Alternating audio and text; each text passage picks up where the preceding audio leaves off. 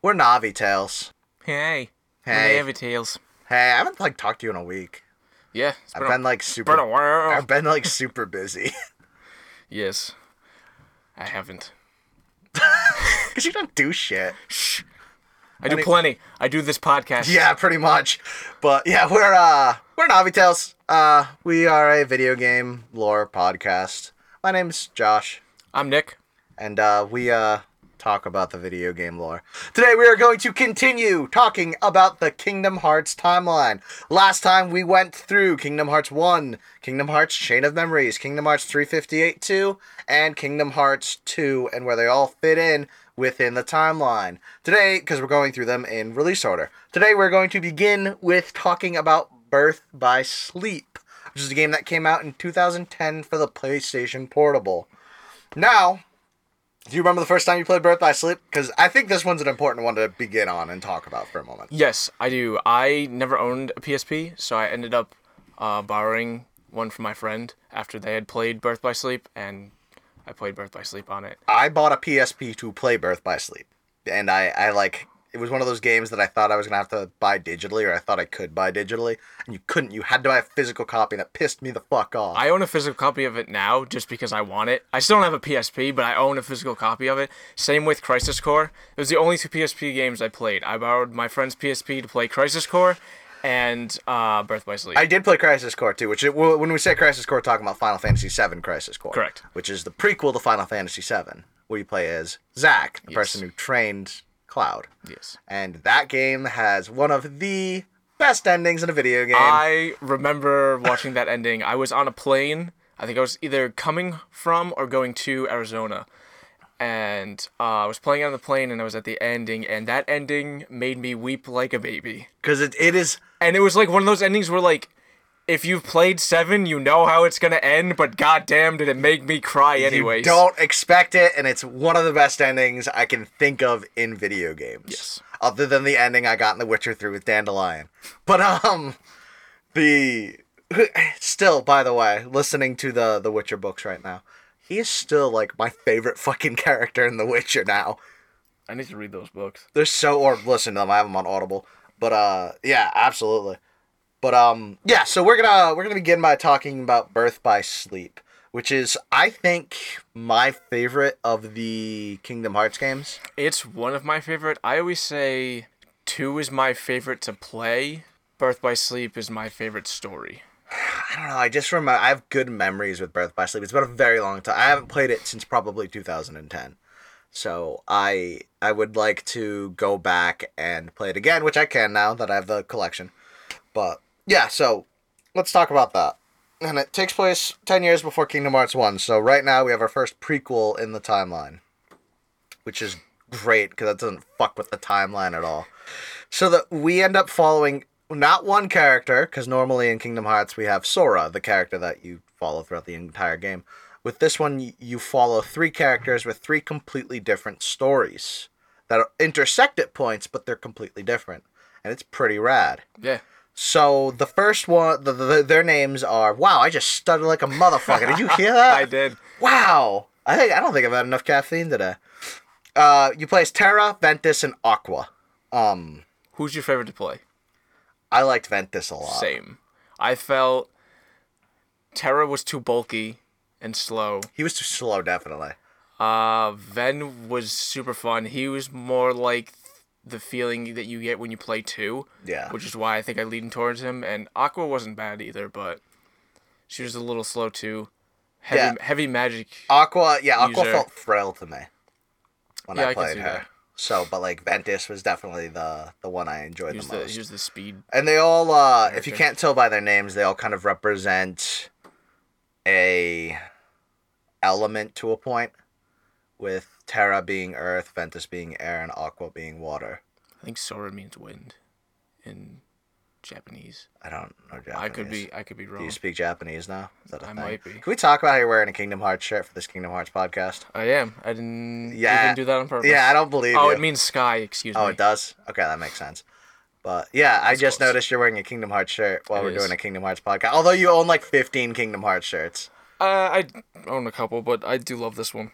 I do really like this one too. I'll describe it to you. Yes. It has it looks like a King of Hearts like playing card, and it's got Sora at the top with the Keyblade and the crown on, and then it's got Shadow Sora at the bottom, and it looks really fucking cool. So, anyway, that's the shirt Nick's wearing. Next time on Fashion Corner. Uh, so the they're trying to do their Mark of Mastery exam to become Keyblade Masters, with their master being Master Eraqus and Eraqus. Eraqus and Master Xehanort, which are both there to judge them for their exam. Aqua's named Master. Terra is deemed unfit to be one due to the darkness in his heart. Haven't we all been there? so then the unversed start showing up, which are like the heartless but have hearts. I, I really don't know anything about the unversed. They are. Um, it's kind of hard to explain them. I guess they're like It's Kingdom Hearts. It's all hard to they're, explain. They're the manifestations of uh, Vanitas, so they come from Vanitas. who We haven't talked about yet, We will. We will. but he they come from Vanitas. They're like his. Uh, they manifest from his like emotions. I believe. Okay, cool. Makes sense.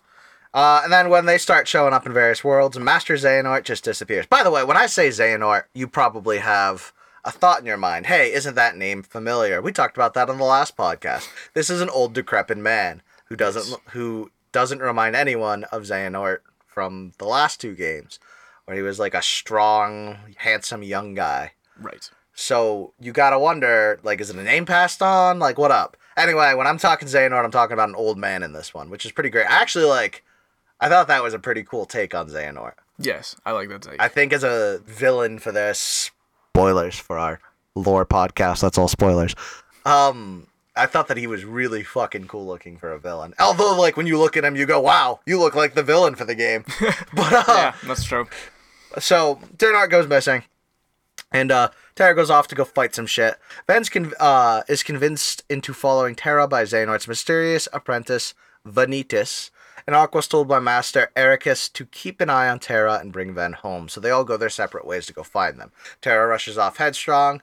Ven's listening to Vanitas, and Aqua's just kind of fucking trying to clean up the mess. Story of my life. I feel like that's all I do lately. Just clean up messes. Yeah, it does seem like it. Yeah, my life. You like housekeeping? Housekeeping? so, they go to a bunch of various different worlds, which is basically like a key theme in Kingdom Hearts, is world travel. Yes, Yeah, so it's it's a no man's sky, but better but better. because Well, stuff happens on the planet. so, remind me, I got something to talk about later. Not, Alright. yeah. Um, so they they travel to various worlds and they meet up in Radiant Garden, where Terra distances himself from Ven and Aqua because of his growing darkness, and Ven refuses to go home because he wants to help Terra. Terra goes off to Destiny Island and finds Sora and Riku as kids, and makes it so that one day Riku will eventually gain the ability to wield the Keyblade. Spoilers! yes. So that's like a super important moment in Kingdom Hearts lore, is that Terra passes that on to Riku, not Sora. Right. Riku, you know the bad guy in the first game. Yes, he was supposed to inherit the Keyblade, Yeah, so not Sora, which is why he can take it away from Sora in one. right, he could take it away from Sora in one, and being the only person who can and everything. So it begs the question: How the fuck did Sora get the Keyblade? We'll get there. Uh, so then Ven finds Master Xehanort and tells him that he was trying to use him to form the Keyblade. And okay. This is one thing that pisses me. Like it really grinds my gears. So when I say Keyblade, let me spell it for you. It's the Keyblade, not a Keyblade. There's Yes. multiple Keyblades, but this is the Keyblade, and it's spelt with the numeral key, which is an X. which looks like an X. So it's shown in game as the X Blade, but it is pronounced the Keyblade yes, because it is like the symbol for key. yes, C H I. Yeah. So that That uh, it just always bothered me. pissed me the fuck off the first time I saw it. And it also deals with why X is so important in this franchise. Yes, So many characters have X's in their names to like an irritating point. yes, uh, and that kind of relates back to this Keyblade. I don't know how to say this differently than just Keyblade. I mean, you can say we we established that it's pronounced that way, but just for I think viewing, uh, listening purpose, uh, you can just say X Blade. Yeah, I think I'll just do that. And Master Eric, uh, Eraqus knew about this all along that Master Xehanort was trying to get him to make the, the X Blade. Then goes home to confront Eraqus, and Eraqus tries to destroy him because he's a bad guy. Terasmus, informed by Xehanort of the situation, goes to confront Eraqus and teleports Ven to safely. So now Terra and Ven are together. Uh, Aqua's still kind of hanging out somewhere. He defeats Eraqus, and Xehanort comes in and kills the weakened Eraqus. Xehanort tells Terra to go to the Keyblade graveyard. Vanitas tells Ven, and Master Sid tells Aqua. So the Keyblade graveyard is at the end of Kingdom Hearts 2. If you beat it on, No, if you just beat it. if you beat it, but did it have to be the final mix? Well, yes. If yeah, you beat the, be final, mix. which originally was only released in Japan, you got a trailer of a bunch of people in armor with keyblades in a keyblade graveyard.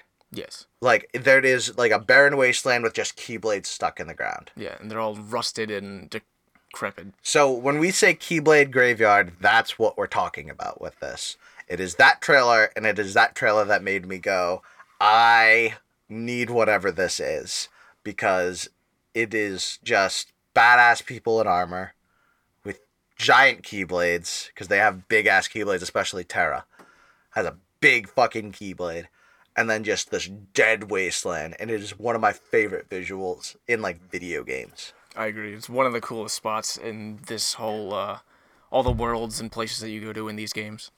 Yeah, absolutely.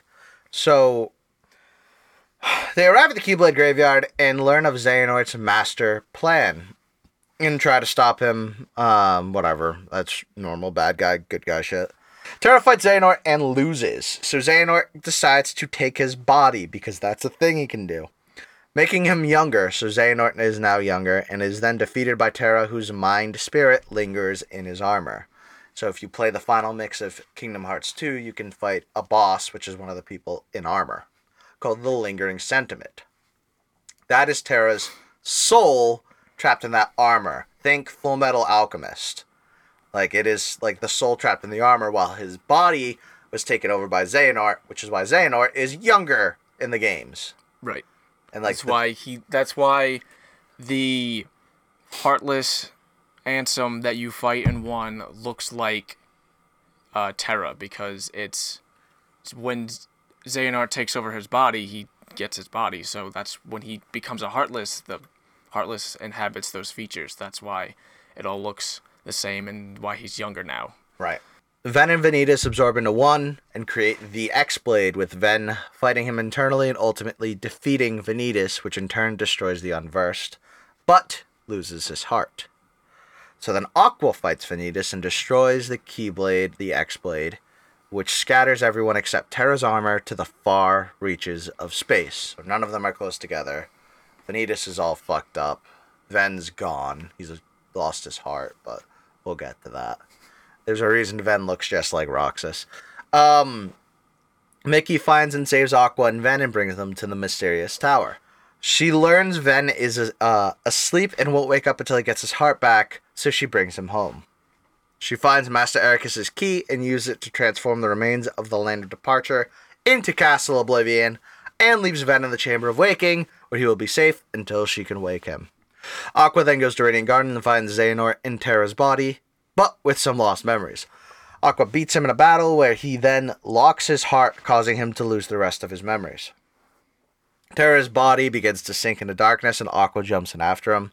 She uses her armor glider because that's a thing in this game. That's how you travel between worlds on fucking speeder bikes. Well, yeah, because we mentioned that they all have armor, and uh, which is dope and was seen in that uh, trailer.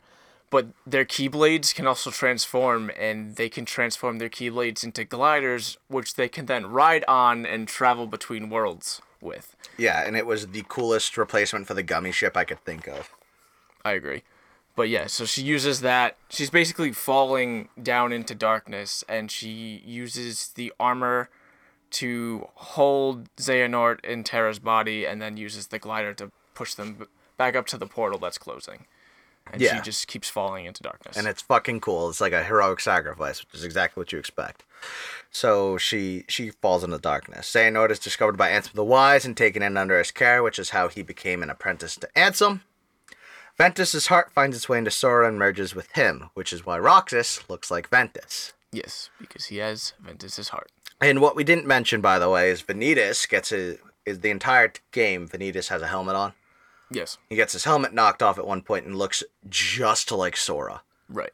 Like And that's because this is the second time Ven has gone to Sora, which is why Vanitas looks like Sora because that was Right. from the first time. So, but Roxas ends up looking just like Ventus, which is pretty cool. One of the interesting part, one of the most interesting mysteries in Birth by Sleep was seeing all the characters and going, "Why's Roxas in this game not called Roxas?" Yeah. And then the helmet of Vanitas melting off and it just looks like evil Sora. Yeah, which was like fucked up and cool, and I, and I really I really liked this game. Anyway, so uh finds a way to Sora, and then no one knows how long this adventure took, but it took place ten years before Kingdom Hearts One. Right. and this is the first look we kind of got at dealing with Keyblade masters in the sense of the culture behind being a Keyblade warrior, Right. which was kind of dope. I Yeah. really like I really liked this game. No, I did too. It, it added a lot to the mythos. Like you got a hierarchy of Keyblade masters because before it was just like this kid just has a key this like mythical weapon, and now there's like a Keyblade graveyard. So like there was once a thousand of them, and they talk about the Great Keyblade War, which we'll talk about more later, and how like all those Keyblades in the graveyard once belonged to some to like wielder Yeah. so there was like thousands and thousands of wielders and now they're all gone and all that's left is their discarded keyblades in this graveyard I know. And it was and there's only a, like a couple of wielders left and it was so fucking cool. It's like something out of like just like classical mythos kind of where like it, we are not looking at a realm where everything is going well for the Keyblade Masters. We're looking at a broken, shattered one, kind of like Star Wars. The Jedi aren't what they used to be. The Jedi are they're like struggling at best, which is kind of what you get with and you they do a good job of making you feel that with Birth by Sleep. It was great. It was one of the most solid games that I've played in a very long time. it's also one of the game probably the only in this series that ends not happy Oh, yeah. because all three main heroes are beaten and scattered everywhere you got Terra's soul is in his armor and his body is being controlled by the villain. Uh, Aqua's lost in the realm of darkness, and Ven's heart is in Sora and his body's asleep. Yeah, but Aqua's super important because she's lost in the realm of darkness. She becomes super, super important. I'm gonna just uh, real quick. Yeah. The um, so in 2.8, you play Dream Drop. You play. There was a movie for Kingdom Hearts Key, and there was uh, Sound thrilled by that. Yeah, Kingdom Hearts X, and there was also a play, a short playable. Uh, I think it was called Kingdom Hearts Point Two, where you played as Aqua in the Realm of Darkness. Right. The cool thing out of that is, remember in one where they seal the door and Right. Riku and Mickey are on the other side. Aqua was there too. Oh no shit. Yeah. So they almost weren't able to seal the door because Heartless went towards Riku as he was running to help shut the door, and Aqua saved them from that. And then so she saved, she fought the uh, the bunch of Heartless with Mickey, and then was knocked out of that area, and then they shut the door. So I thought that was cool that Aqua, That is- no Aqua was just That's chilling really there, but and like was the reason why like Riku was able to make it to the door and help them shut it Yeah. and like Mickey as well. So I thought I thought that was like a little cool That is really cool. uh, tidbit. Yeah, I really liked that. I uh, also liked that real quick in Birth by Sleep. There's a Lilo and Stitch level. I think we just need to talk about that for a moment. I want them to add that. That's one of the worlds I want them to add in three. Yeah. But like, Hawaii because the when we say Lilo and Stitch level for Birth by Sleep, it's all on, it's all right before the movie starts. Right. So it's on uh the big ship. Gantu Yeah. or whatever. It's all on his ship, They're on the big intergalactic councilwoman ship. and it's I forget her name, but it's really cool. And you fight fucking experiment two two one or Sparky. It was great. it was a really cool It's level. probably my favorite world in that game oh yeah, by far. because everything else is like all the old all the Princesses of Hearts levels. Because in one, there all those worlds had fall to darkness. Right. Fall into darkness. Um, so you actually got to play them, and since it was. It's like almost like prequels to those movies too, which is pretty great. Yeah. I have uh yeah, I really I like Birth by Sleep so much. It's definitely my favorite in the franchise. I agree. I, I don't know. I think you might be right that gameplay wise two was better, but I yeah I think it still has like that sluggish feeling that just it. PSP felt. Yeah. just had. I mean, it was definitely better uh, when I played it on console because I played the PS3 remake, um, and some of the elements they added was good. Like they added the Shotlock, which was good, which is coming back in three. Oh, was it? If Cool. you looked at the trailer. Oh, yeah, yeah, yeah, I just the watched that gameplay of three is like an amalgamation of all the best gameplay it looks parts of so all the games. pretty. Oh, it's so great. I know. All right, now let's talk about Kingdom Hearts Recoded. Coded. I don't know fuck all about this game. So Coded was originally a mobile game in Japan, like a cell phone mobile game, and it came out in like 2008. And then they ported it to the DS in 2010 and named it Recoded because when you re- remake a game, they just put a re in front of it. I'm like conv- with, Ch- with the Chain of Memories. I am convinced that the Square Enix naming team does hardcore drugs. Cause like Final Fantasy 13, Final Fantasy 13 2, Final Fantasy 13 Return of Lightning, like fucking f- f- fucking Kingdom Hearts Recoded 2. Like That's another thing. it's Kingdom Hearts Kingdom Hearts Return of Lightning. That's a thing, right? Yeah. Kingdom Game. Kingdom Hearts X2. Yep, there's 10 too. Kingdom Hearts Kingdom Hearts 6, but it's actually Kingdom Hearts 4 in America. like like it's just like fuck them. Fuck them hard. Uh, so anyway, let's talk about Kingdom Hearts Recoded. So, Recoded takes place between the ending of Kingdom Hearts 2 and its epilogue. So, at the end of. Uh, at the epilogue of 2, Sora gets a letter from Mickey, and the camera pans, and you don't know what the letter says. Well, this is Oh no. from like the time where they reach Destiny Islands and uh, Mickey's uh, Donald and Goofy go back home and but so from that point up till sort of getting the letter is when this game takes place. So pretty much the game starts when uh, Jiminy Cricket is going through and organizing his journal because uh, I don't think we mentioned this, but Jiminy Cricket is also a character in these games, and he He's your follows al- journal. yeah, he follows along and documents uh, all your adventures. Cuz he hasn't been important up until now. He's literally just in charge of your journal and every now and then shows up. Yeah, Cuz you forget he's in the game and you god forbid you forget Jiminy Cricket lives in your hair. and he pops out usually when Pinocchio's around. Yeah. Like when you go to Monstro and uh, Prankster's Paradise and Dream Drop. Oh yeah, but Prankster's Paradise. but yeah, Jiminy Cricket is in charge of your journal. So uh, when he's going through the journal, he noticed that there's a uh, message in one of the journals that he did not write, and it said it says we must return to free them from their torment. And so he's like, "What the hell is this?" So he runs off to King Mickey, and he's like, "I didn't write this shit. All right, real quick though, this just happened to me the other day. What up?" So I was texting my friend, uh, and I don't remember sending this text to her. Let me find it real quick. Um, I texted her saying, "Oh, uh, she said, um, thank you. I think I did gotta wait till the end of the week. I was talking about a a uh, job interview she had. So then I texted back, "Oh, great! Now we can always sell her dreams." And she goes, "What?" And when I woke up the next morning, I just got her text saying, "What?" I read that and I'm like, what the fuck? I didn't. Why would I ever type? We can now sell her dreams. Was this when like you were sleeping? So like, did you like text? I might sleep have. text it. I've apparently had a full conversation with somebody over the phone, like a phone call, that I don't remember. Like they called me Yeah, in the that happens to me frequently, but call- I'm an alcoholic. No, no, but like they.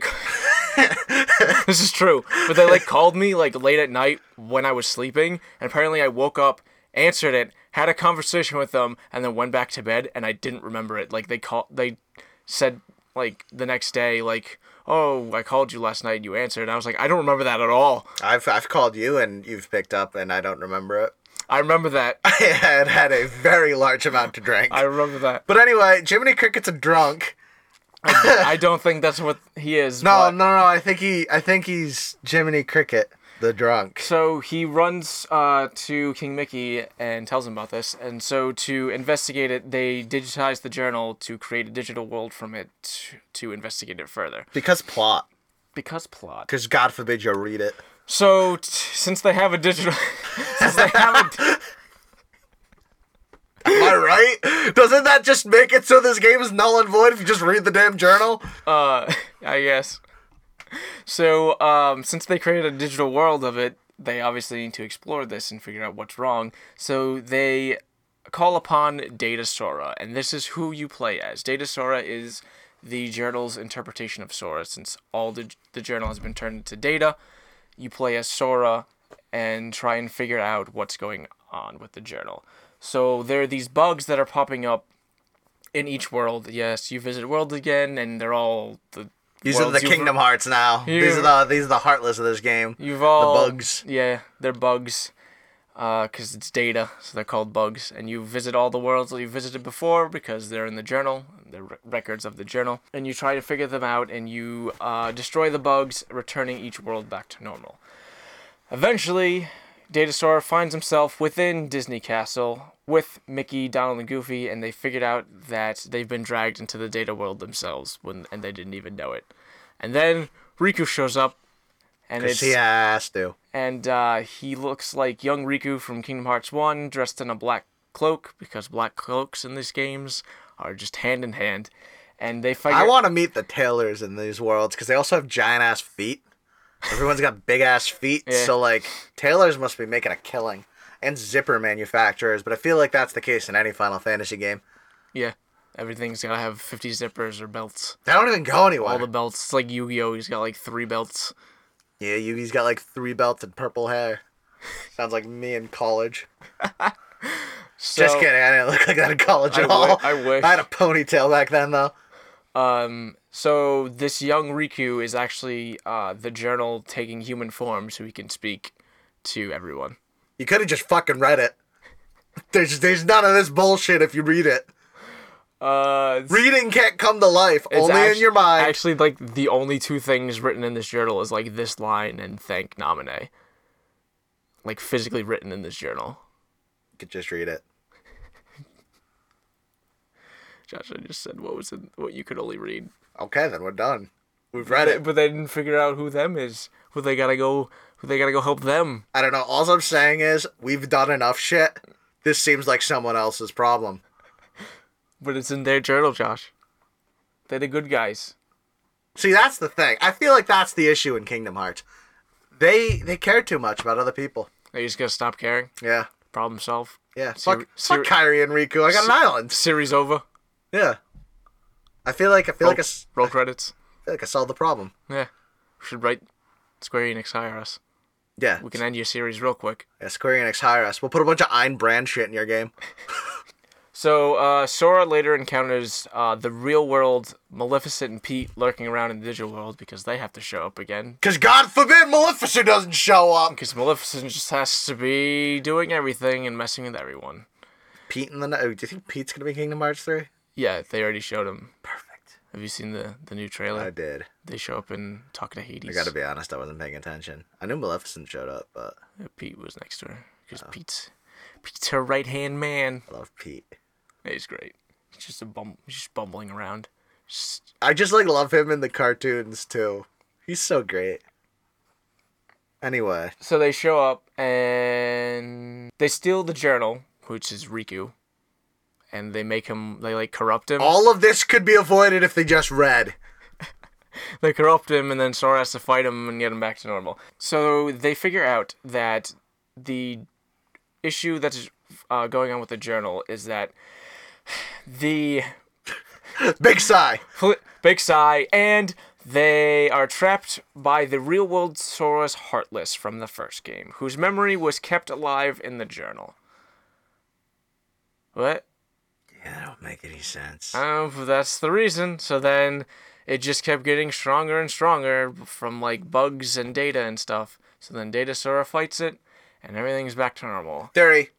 Heartless our computer program. I mean, they might be. Yeah, theory. Heartless our computer program. And like Kingdom Hearts 2, they're digitized, like they're made in Hollow Bastion slash Radiant Garden. Right, that's by why. the MCU, M- MCP. Yeah, and that's why they can go to like Tron and MCU. shit. Not the Marvel Cinematic Universe. The Mar- Marvel Cinematic Universe is responsible for creating Heartless. Although, like, that they can go into Tron. Yep. They can go into all this different shit. Theory, their computer programs and Kingdom Hearts is like some sort of amalgamation of computer programs. Amalgamation. Amalgamation. It might be. It Might be onto something. Who knows? N- n- none of us will ever know. Kingdom Hearts 3 is not coming out. It's just a theory.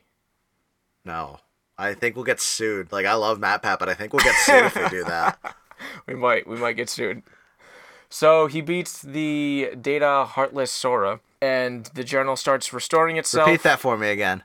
Data, Heartless, Sora. Yes. These are like just words. Yeah, I think They don't even make sense. They're just think words. They just had a dartboard and they just had adjectives on it, and they were just like throwing darts, and they were like Data, Heartless, and Sora's important. Spin the wheel of descriptive names. What is the villain of this game? just fucking bullshit. This like ah, this franchise hit like a fever pitch at this point. It's just like it's got a fever of like 102 right now. Like a fever. So the journal starts restoring itself, and uh, which is going to send everything back to normal, and Data Sora is going to be his memories of everything that just happened is going to be reset because the, the journal is going to go back to normal. And uh, right before that uh, happens, they notice a another error in the data. So they decide to send Sora once more to figure it out, but he just lost his memory because everything just got reset. But Mickey's just like, hey, go figure this out for us. So he ends up at Castle Oblivion because, of course, he does, where he goes through like a chain of memories and experiences all the people that he had forgotten and begins to experience hurt. So this entire section of the game is like heavily emphasized on Sora experiencing hurt. And great. Sounds like my everyday life. yeah, so it's pretty much Josh Josh's life in, Just in like- game form. Constant agony on an emotional level. Um, stated My Rock- life is Castle Oblivion. That's just like Yes, I'm gonna get that. Ta- that's my next tattoo. My life is Castle Oblivion. and just get like a card. I'd get it on my chest, but now I'm never getting another tattoo on your chest. Hey, heads up, kids! Never get a tattoo on your chest. I like a fucking bitch. Like, oh my god, I was such a. I got. I sat for sef, like six hours on my left arm. Didn't hurt as bad as bad as like the hour and a half spent on my chest. Fuck that. I don't need that kind of negativity in my life. Yeah, you got enough of that already. Yeah, Nick. I'm sorry. so Data Roxas shows up, and he's the antagonist Oh fuck not. because we needed somebody else. We need we need another person who looks like Roxas. and is there antagonizing Sora as he goes to uh, Castle Oblivion. And in the end, Data Sora says that he'd rather keep the hurt within him as a reminder than than forget everything altogether. He what as a reminder to the everybody he's met than forgetting them altogether because Roxas keeps saying that he needs to let go of the hurt or he's gonna fall to darkness. And Sora says, nah, screw that. I'm gonna keep the hurt. And then Roxas was like, Congrats, you passed. Fuck it. He was like, You have learned to deal with hurt. And then this is where the end of the game comes and makes me so much more enraged that this game exists. So Naminé shows up. kind of Kingdom Hearts game would it be without Naminé? And she was like, I wrote the message and put everybody through this so you can be tested instead of just asking them. Or reading the book? She she wrote the line in the book. The line is in the book that started this whole thing. She wrote it and was like, "This will send them on a grand adventure to test if they're ready for what's to come." instead of just asking them and talking to them about it. So it was pretty much s- since she reveals that Sora is um, the key to everything because his heart is connected to so many people and has touched so many people and all these people that have been lost and that are necessary to um, get back in the preparation for the final fight with Xehanort. He's the key to getting them back. And so the whole thing of Hurt, because he's so connected to everybody, is that he needs to be ready to experience all the pain and hurt that's going to come with his tasks and be ready for it. So that was the point of this game. Fuck this. And that and the them that he's talking about is like I said is Terra, Ven, Aqua, and I think an extension Xion and Roxas, and that they need to get all of the and Axel, because Axel like show, like isn't part of like the flashbacks of like the people that like Because the- Axel's cool. Got it memorized. um, so that he needs to get them all back. And then Mickey says that he will tell the real world Sora about this, and that's what that letter was. Was explaining this whole game and how he's important and connected to everybody, and that he needs to get him back. So the letter that he's reading at two is is that. And then it also shows Yen Sid explaining to King Mickey that Master Xehanort is coming back because they defeated the Heartless and the Nobody, and apparently that brings back the original person because we need to fight him again for Kingdom Hearts 3. And And then two games come out after that before before anything. and then it also says that he needs to bring uh, Mickey needs to bring Riku and Sora to him so they can take their mastery of their mark of mastery exam. Let me Which- not say that backwards. which rolls right into Kingdom Hearts 3D or Dream Drop Distance for the Nintendo 3DS, which came out in 2012. Wordplay. Because fucking the names in these goddamn games. Okay, so this takes place right after Coded, which is about two years from when Kingdom Hearts 1 starts, which is why they're teenagers. Yen Sid or Disney backwards decides to put Sora and Riku through a Mark of Mastery exam so that they can become Keyblade Masters in preparation for the return of Master Xehanort, because apparently, fuck that. They are sent to worlds that are previously destroyed and restored, but now are stuck in limbo, sleeping state, making them disconnected from the other worlds. Just like myself from society. Sounds about right. Yeah. So they will go to seven worlds specifically and unlock the seven sleeping keyholes to restore the worlds and gain new power to prove that they can be a Pokemon master. Wait, that's this game, right? They're gonna go Yes. catch Lugia. No. But like you joke, but you're you're actually serious because you get I okay. I, you can play you catch I haven't played this game. This is the game where so in, in previous games your partners were like usually Donald and Goofy or the main character of that world. So if you went to Agrabah, you could swap Donald and Goofy out and have For Aladdin. for Aladdin in your party. This game, you your party is consisted of what are called uh, Dream Eaters. So Right. Dream Dream Eaters are the your heartless of this game, but they're split into spirits and nightmares. So nightmares are the evil forms of them what you fight spirits are your team and they're all like animals so you pretty much play pokemon in this game and that's what i did because every spirit every new spirit that i got i named it after its pokemon equivalent because they look like pokemon Okay. so there's like a there's like a seahorse one i named it Seadra. Okay, that's kind of so fun. i play the entire game naming them all pokemon so you're so you joke but you literally become a pokemon master in this game Awesome. So throughout the adventure, Sora and Riku get separated and come across Ansem, Seeker of Darkness, the bad guy from the first game. Xemnas and a young version of Sa- uh, Xehanort, so they come across all of these. Sora is eventually led to the world that never was, which I think is one of the coolest names for anything. yeah Like you go to a world called the world that never was. and I don't think we've mentioned it before, but it's the ending world of two, Yeah. where the organization uh, are held up like it's their home base. Yeah, and Ze- it's shown in the world that never was that Xehanort interfered with the exam in his goal to make Sora his 13th vessel. So, another 13. Yes, because this game. Another thing this game loves to do is talk about seven things of light and thirteen things of darkness. Uh, yeah, because good luck and bad luck. Riku, along with Mickey, Goofy, Donald, and Axel, rescue Sora and prevent Xehanort's plans of creating 13 vessels of darkness. Sora's still in a coma, and however, Riku enters Sora's dreams to wake him up because this game is all about dreams. He succeeds and is named a Keyblade Master, and Sora is told that he failed. So the main character of the franchise is not a Keyblade Master, but the bad guy or the ex bad guy is. What I kind of thought was dope. I do too. It's one of those things where, so you know Dragon Ball Z, right? Mm. They always they always try to set up Goku and Vegeta as rivals, Mm-hmm. but Goku's always a step above Vegeta. Right. They need to have more points in that as a franchise where Vegeta, like, let's say Super Saiyan God 2 or 3 is a thing. Vegeta needs to do that first, and Goku needs to train to that level.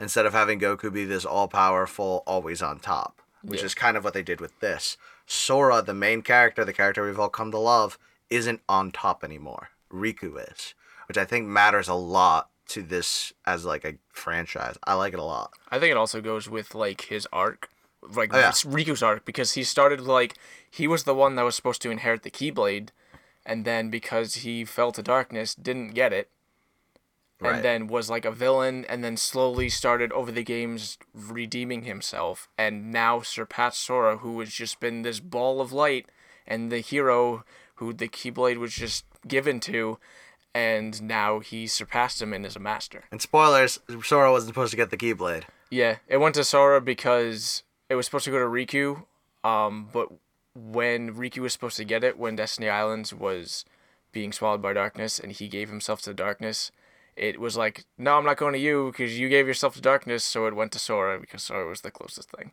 Yeah. So Sora ended up with the Keyblade, not Riku, although Riku was destined to have it. Yes. So that was always a really interesting thing to me.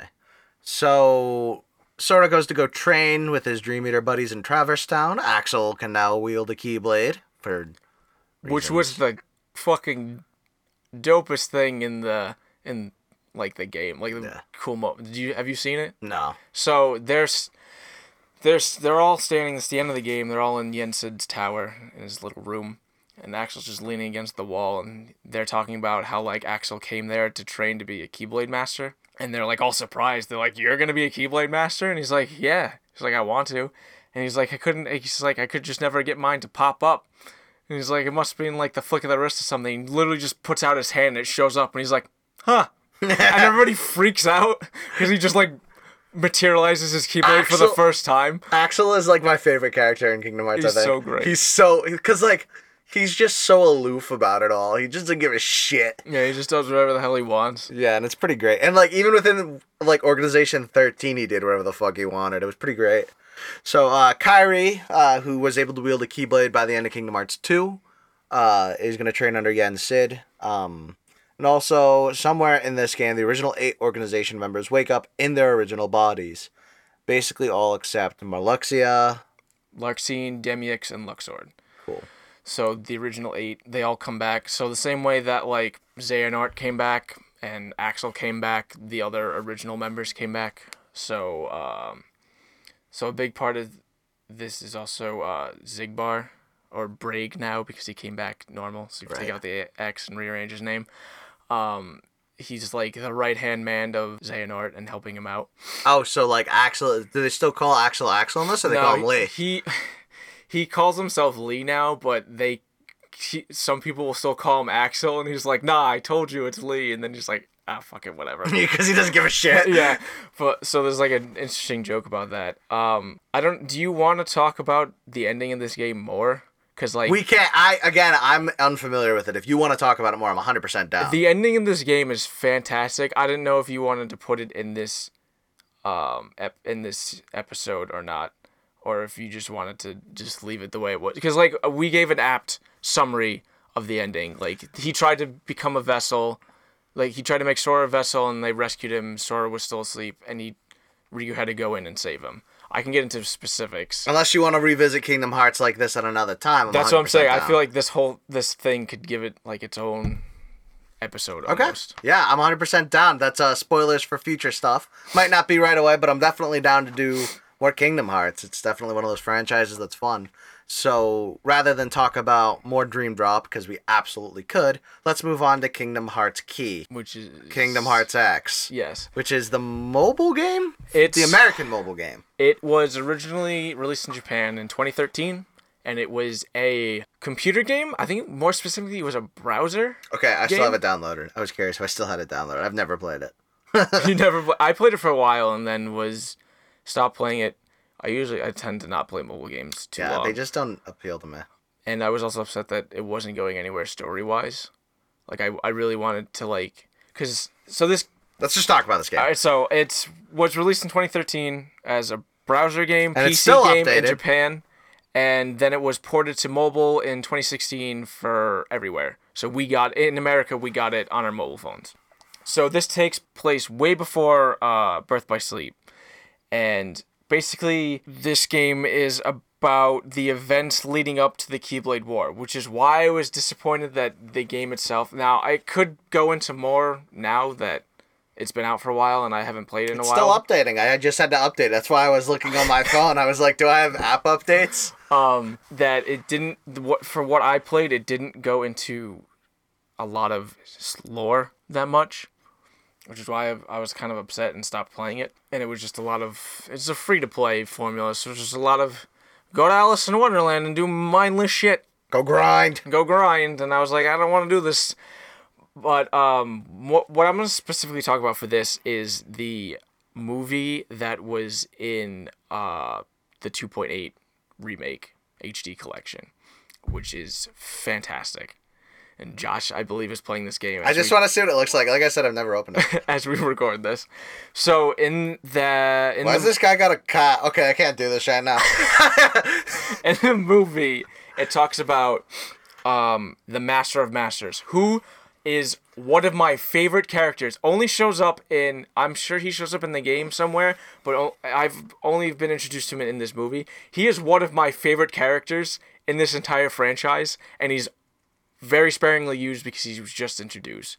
But like he's up there with Axel for me because he's such he's very emotive and is very sarcastic in a when he's surrounded by people who are very serious and it's fantastic but i'll get into that so it's uh all about uh, the master of masters who is just called gone by that name not any other name very shrouded in mystery don't even know what he looks like because he just wears the black organization cloak because kingdom hearts so he has five apprentices, uh, and their names are Invi, Gula, Ira, Aced, Ava, and a sixth, Luxu. And he pretty much tells them that one. He keeps saying one day he might just disappear, and and they're all like, "What are you What are you talking about?" He's just like, "Yeah, one day I just might be gone, and you're just gonna have to deal with that."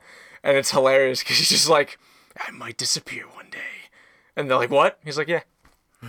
Fuck it. So he tells that he gives them all um, roles and missions for when this day that he disappear inevitably comes. And one of the main things he tells them to do is to create unions or factions, and that's what you play in the game is you play as a unnamed keyblade wielder like you play as yourself basically and you join a faction and the factions are ursus which is uh they're all based off animals because all the apprentices wear masks and they're all animals so their factions are based off their animal It's kind of cool. so Ursus is a bear. Uh, I might butcher these names, but Angus is Anguis. Anguis is a snake. Unicornus is a unicorn. Vulpus is a fox, and Leopardus is a leopard. And just for the record, I joined the unicorn faction because why wouldn't you? I feel like I joined Ursus though. That's why I, I like bears, dude. That isn't like a gay joke. I just like bears. Like they're kind of cool. So I e- ride one in Breath of the Wild every now and then. Yeah, it's fun. So each uh, apprentice, and what they're known as foretellers, uh, have their own faction. So Aced has the is the leader of the bears, Ira is the leader of the unicorns, Gula is the leader of the leopards, Invi is the leader of the snakes, and uh, Ava is the leader of the fox. And Luxu does not get a faction for reasons I'll explain later. Cool. So, um, also, I said that they also get their own specific missions as to um, their factions. Their factions are basically to fill the factions with Keyblade wielders and collect light, which is called Lux, or I'm assuming that's how you pronounce it in that in that game. And they pretty much have to collect light and keep it balanced between themselves. Makes sense. So each one is given uh, a specific mission outside of that, and they really I don't think they some of them are revealed what their mission is between each other. Some of them aren't. Each foreteller is given a copy of the Book of Prophecies. And the Book of Prophecies is a book which is written by the Master of Masters that tells every event leading up to the Keyblade War. So it pretty much tells the future that he and he wrote it. And I'll tell you how he wrote it, the future, later, because that's uh, conveniently one of the missions that one of them is given is to help him write the book. Uh, This sounds like a fever dream. I, I'm gonna just throw this out there. I'm gonna say what our audience is thinking right now. The fuck you saying? Because this game doesn't sound like anything that sounds like Kingdom Hearts. It sounds like it's something entirely alien. it it is, and I think that's kind of why I like it. Okay, that's fair. So now, because I keep saying that they've been given specific missions but haven't actually said it, I will actually do that now. Cool. Ira was given the mission of becoming the leader of the group should anything happen to the Master of Masters. So the Master of Masters is obviously their master, Who might just disappear? Fuck it. who might just disappear, fuck it, and if he does, Ira is supposed to lead the group. Uh, Aced was tasked with being Ira's right hand man and be there for him and guide him in the right direction should he stray from his duties. Fair. Uh, Invi was tasked to make herself impartial to any event and to make herself pretty much a mentor to make sure everybody get along. So they were- Mediator. yeah, she should become a mediator if anybody started fighting. Gula was given a page that was missing from the Book of Prophecies. When I say missing, I, I mean that they, since they were all giving their own copies, nobody had this page. Only the master had it, and he gave it to Gula. And this page states that somebody will portray them.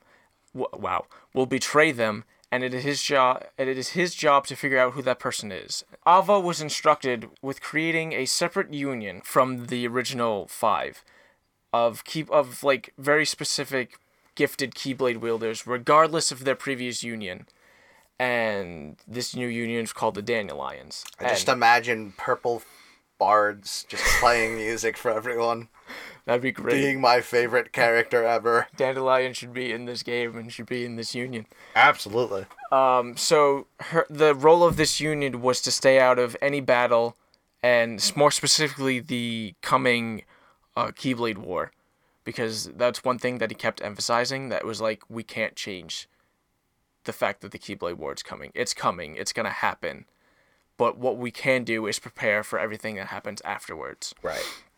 So he's, she's instructed to create this union of Keyblade wielders. So that way, when the war happens, they go out into hiding. They go out into various worlds. So that way, when the, the war is over, there are still Keyblade wielders out there that can pass down the Keyblade and keep protecting the light. So that's her job. And now, I think I think hers is really interesting, and the most interesting of them all is Luxu's mission. Luxu's mission is given the no-name Keyblade, which when you watch the movie, it's Master Xehanort's Keyblade. Oh shit. It's the same Keyblade, and it contains uh, the Master's gazing eye on it, and it like the the Keyblade. If you look at it from previous games or just images, it has a giant eye on it, and that's the Master's gazing eye, which leads to like an, a funny interaction, which is why I love this uh the master of masters. He's like that's my eye. And like Luxu is like ew. And he's like what you think that's gross and like it's just making fun of him just talking for it. about how And, his like, eyes on that. there's a part where um when he gives uh Gula the uh the missing page and Gula's like oh so like like he starts like talking to the master master's like oh you this is why you gave me this page so I can do this and this and we can figure out this and that and like explaining like everything why the master gave him the page and gave him that mission before the master could say it and he's just like well shit you just stole my thunder. And I was like this is fantastic. And like Yeah, I'm definitely gonna have to watch this. it's it's like because they're all so serious and like like they take themselves very seriously and their jobs very seriously. And the master of master is just like super sarcastic and just makes fun of them for being so serious. And i'm like this character is great and i love him. I, and i really hope he's in kingdom hearts 3 because i just love the way he interacts with everybody.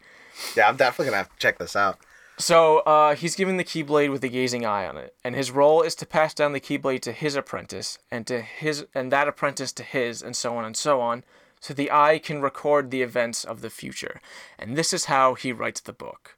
because through this eye he can see all the events and as as it's passed down. Oh, that makes sense. And he literally goes, "Good job, you succeeded because the book exists." And he's like, That's awesome. and he's like, "Pat yourself on the back, congratulations!" And Lucius is like, "I didn't do anything yet," and he's just like, "But the book exists, so you did it. What you did a good job."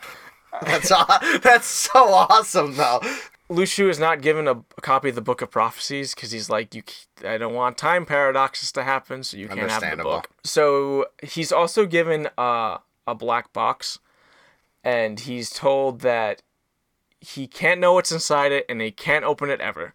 And now the, Luxu's like, well, now I'm really curious. So he whispers what's inside the box. Us as the viewers don't know what he says, and it, Luxu just goes, why why? Like I think he, that's all he says is just why, and he just goes, "You'll find out." and so he's tasked to go off and watch the other foretellers and not get involved with them at all, and to just pass on his keyblade. He is essentially the watcher of this. yep. Like Uatu, the watcher. But he just observes because he, he needs to observe so he can tell the future because he's got his Keyblade with the eye on it. I'm never gonna have to watch this because this Master and Masters character sounds right up my alley. Yeah, it's great. And what really, and like the fact that like Luxu has Master Xehanort's Keyblade, so eventually like it gets passed down to Xehanort. And like, what the hell is in this black box? Because if you watch the Kingdom Hearts 3 trailer, uh, Maleficent and Pete are talking to Hades and asking if there's a black box in his world. And I was like, oh, that makes oh, sense shit. now. I saw that. yeah, that's what that was. I instantly freaked Oh, out because I was like, no shit. yeah, That's kind of dope. Yeah, I'm in on that actually. Yeah, I would watch this, and you can just find it on YouTube. I actually watched it again in preparation for writing. That you just wanted to see the Master of Masters again. Yeah, well, more specifically for that, and then writing research. So I I wanted to watch. I didn't watch the whole thing. I skipped around to the parts where he gives them their missions, so I didn't mess up that for the audience. But uh, that's pretty much Kingdom Hearts X. It takes you play as a, a Keyblade wielder in the war, and eventually take place in the war. The game's still going on. That's why I talked more about the Cutscenes, this co- story. this movie thing, which I think is far more interesting than anything I've seen the game uh release. And I I know the these foretellers pop up in the game. There actually is important story bits to it, but this this whole thing just like fascinated me and it was like really interesting to watch. Yeah, that sounds. Excuse me, that sounds very fascinating. I'm like, I'm 100% in on that. And then, now we come to the final installment in the series, Kingdom Hearts 3. That will come out at some point and we'll get there. But what we can talk about for the moment being is what are your impressions of Kingdom Hearts 3 as is released right now? Just real quick. I'm excited. It it they like I said they took all the good things from previous combat systems because every game the combat's different, like the way you go about it. Like one and two are kind of the same, where you just have a menu and you switch between attack, magic, and items. Chain of Memories have cards, which I hope they don't implement at all, which doesn't look like it. Um, Dre- It's just Pokemon cards, Nick. It's okay. Dream Drop and Gotta get them foils. Dream Drop and Birth by Sleep have commands, so you your menu has different commands. So your X, your X bar button is just mapped to regular attacks, and you can use different commands, which is different special moves. Um, but like Birth by Sleep also introduced Shotlocks, which is looks like it's coming back. Right, yeah, I saw that. Um, Dream Drop introduced freaking parkour, which is coming back. oh, is it cool? Yeah.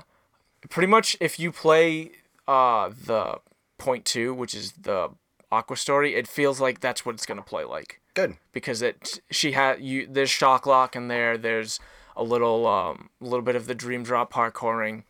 There's uh the the quick time events from two, the menu from one and two.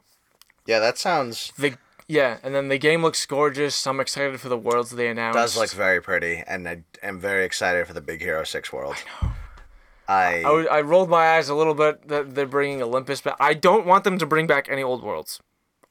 With that, with the exception of like the Kingdom Hearts specific worlds, I don't want them to bring back Disney worlds, old Disney worlds. I get why they brought back Olympus because we're actually going to Olympus, yeah, we're going to Mount Olympus, not Olympus Coliseum. which is fine because we haven't done that. We've only gone to Greece, and the underworld. Yeah, I'm down to go to Mount Olympus. Now we'll actually Olympus. go to Mount Olympus. Which I, is, I'll, they're I'll absolutely gonna bring back Aladdin. They're absolutely No, gonna bring back What the hell can we do? exactly. They're gonna bring back Halloween Town again. No, because what can we do? I agree, Nick. I get what you're saying. No, I I'd think love to see some new Disney we worlds. need. We're getting Tangled. We're getting Big Hero Six. we need Frozen. We'll get. I want Frozen. I want Moana.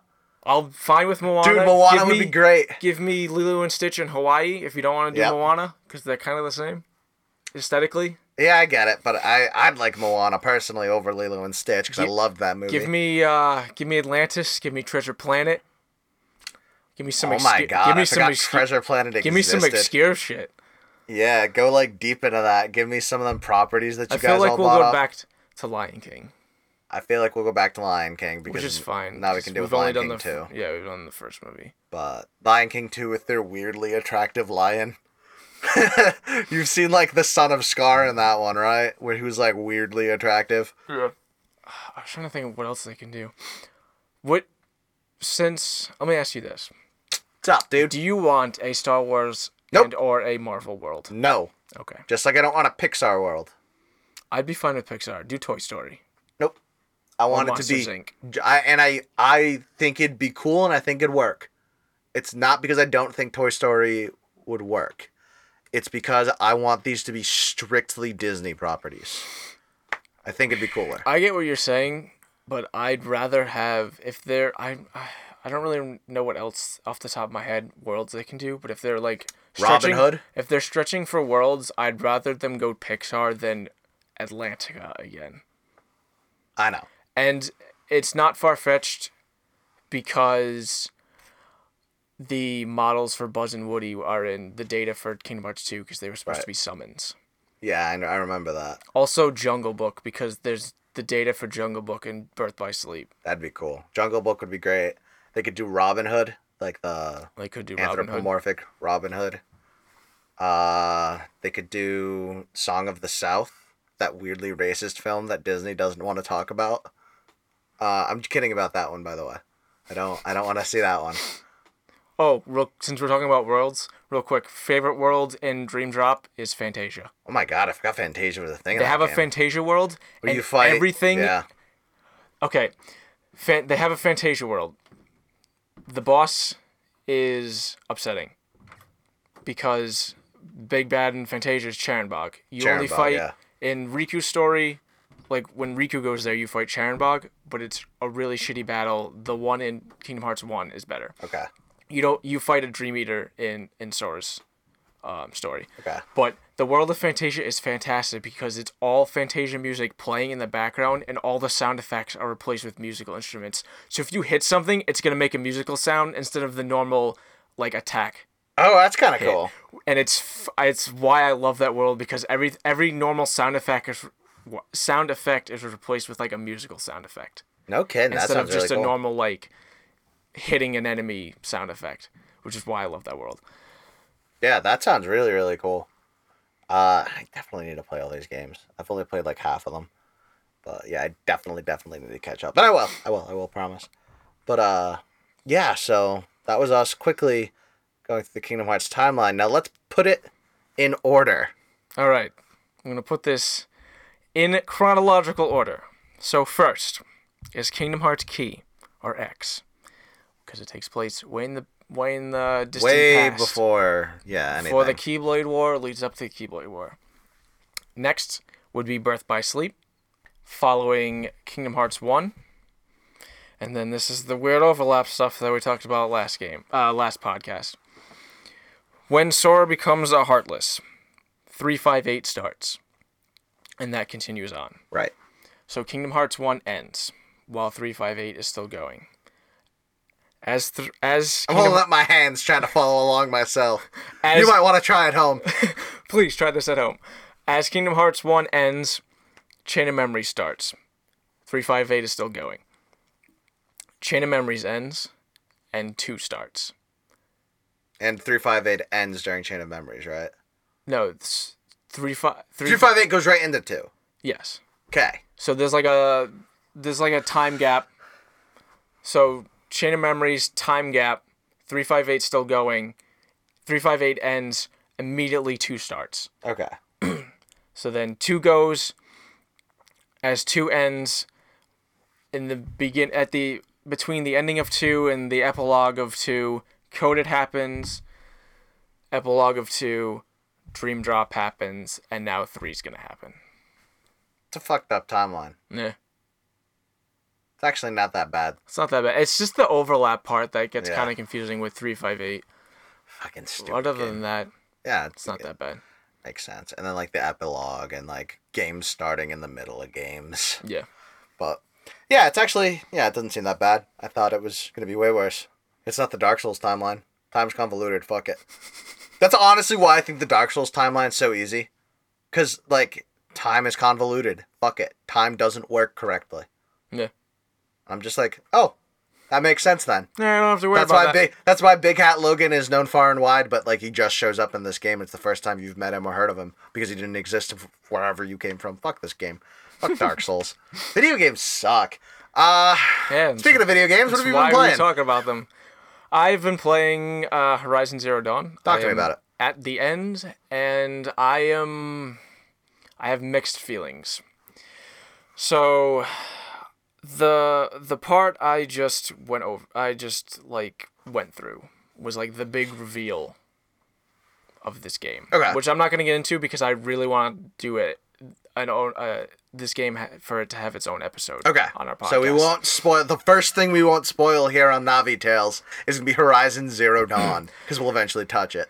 Right, because I think while this, while I have an issue with this reveal, I think it's a fantastic reveal, and that's lies in my, uh, therein lies my issue, is that I am eighty percent of the, of the way through the main story, and I just got all this reveal now, where I feel like I should have had it like consecutively over the game because I feel like this game is interesting at the beginning, really interesting at the end, and really boring in the middle. And the only reason why it I was able to push through this game was because the beginning was interesting.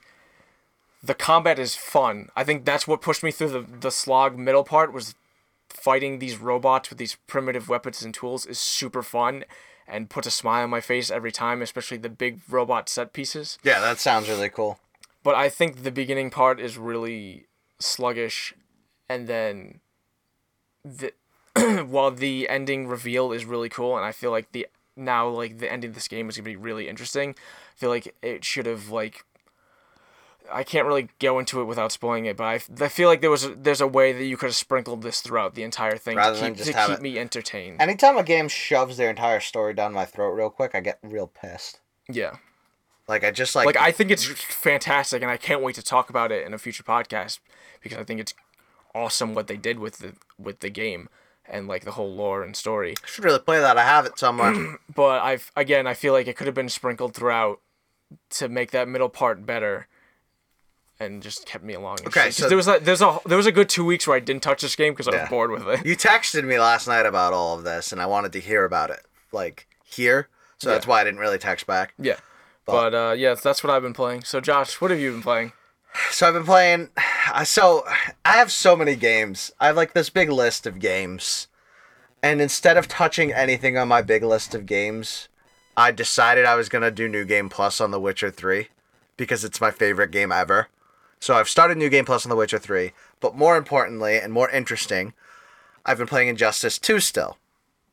So Red Hood was released. I bought the hundred dollar Ultimate Edition of this game because I always do that. So I got the season pass with it. It comes the Ultimate Edition comes with the season pass. Cool. I was gonna buy that anyway. I wanted every character. So Red Hood's released.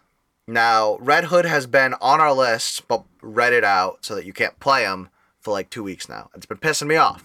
Red Hood's finally released. I open up the thing. I press download. It said Red Hood installed. Cool. I go to open up the game. Red Hood's still not still locked for me. The fuck. So I go back, re-download it again. Still locked for me. Okay. What the fuck? Am I having a problem with my PlayStation? Or is like this game fucked up? Fighting games are notoriously bad with DLC. So I was like, let's look this up. Let me tell you how I got Red Hood playable. Please tell me. So I had to. Uh, so I have it for PS4. I had to not go to the PlayStation Store to download it. I had to scroll all the way to the right to the library, go into the library, go to the game, look at the DLC from that menu because it's a different menu than the one on the PlayStation Store. Download it from there. Okay. Then you open up the game and you leave it on the main screen. And you wait until the demo where like the two comms are fighting starts, and then you enter the game. But no, you're not done yet. You then go to online and leave it at the online screen for like one or two minutes. And then you back out, and then it says Red Hood unlocked. What? I shouldn't have to up, up, down, down this shit. It should just download. What? Who screwed up over at NetherRealm to make this bullshit? I should be able to press a button and the character be unlocked. That's, That's- what I should do. That's some convoluted nonsense. I, how how would did anyone find this out? Yeah. Let alone me. I had to Google it. It was on like IGN. Like if you can't unlock Red Hood, here's why. Like or not here's why, but here's the solution to the problem. Like eh, I shouldn't have to do this bullshit for every DLC. I better not have to, because that's nine characters individually released. I'm gonna be so triggered by the end of this. I was yelling at my PlayStation. I was standing going, Why won't you work? It didn't even work the first like two times I did it. Oh, man, I was so mad. That is ridiculous. Red I'd Hood's great too. though. Red Hood's great though. Yeah, it looks fun. yeah, he is all. So there's a thing in Injustice called meter burns. So you have the meter that builds up at the bottom, which like you can, if it fills up, you can use your super. So that builds over time, but it's built into increments. Now during moves, any during certain combos, certain moves, you can press R two and you meter burn it, which you use a little bit of that meter, but it makes the move stronger. He is 100% reliant on meter burns. He has a move where he just dives forward and he's going to move and he just dives back. No damage is done from those moves unless you meter burn. And it is so cool when you do. So I'm like filling up my meter and just fucking shit up by meter burning. I got one where like I dive at someone, throw a bomb on them, dive back, and the, they get shot up in the air and explode. Like I got one, it was uh in the trailer where like he knifes them, pulls out his gun, it stalls, so he throws the gun at his head, catches it, and then shoots them. That's fantastic. I have that move unlocked. It's That's great. Great. Oh man, it's but like that's the meter burn for it. You have to meter burn with him, which is the first character in Injustice where like is reliant on meter burns, and that's why I like him. I may or may not have upgraded him to twenty already because I have that ability because I have a character at twenty and I'm rich. So I uploaded, I upgraded him to twenty already, and he's been a blast so far. Like I've really, really enjoyed him. That's great. He's one of my more favorite characters. Just getting him to actually work with some bullshit that I'd never want to go through ever again. So anyway, Yeah, that's that's what I've been playing. That's some bullshit. So that was our that was our Kingdom Hearts episode, Yes. part two. So next time here at our lore podcast, Navi Tales, we're going to talk about some other game that's not Kingdom Hearts two. Yes. Well, we're gonna take we're gonna take a Kingdom Hearts break. We're yeah we we're a bit we I think Josh is a little overwhelmed. A little overwhelmed. I'm still I'm still stuck on the fact that we take the X out of Roxas, it spells Sora. But um, so I uh I literally think it does that in the game. I forget which game. I wasn't paying attention. it might be at the beginning of 358. maybe I wasn't paying attention. There's like a scene. I think it's at the beginning of 358. There's a scene where Xemnas meets Roxas for the first time, and like he spells out Sora in like magic floating letters, and like spins them around him, and then just stops them with a giant X in the middle, and now it spells Oh, Roxas. that's kind of cool. Yeah, that that would have been how I would would have figured that out. Yeah. But uh, I didn't play that game, so fuck you. But I yeah, so we're gonna talk about another game next time on Navi Tales. But until then, we'll see you later. Bye. Love you.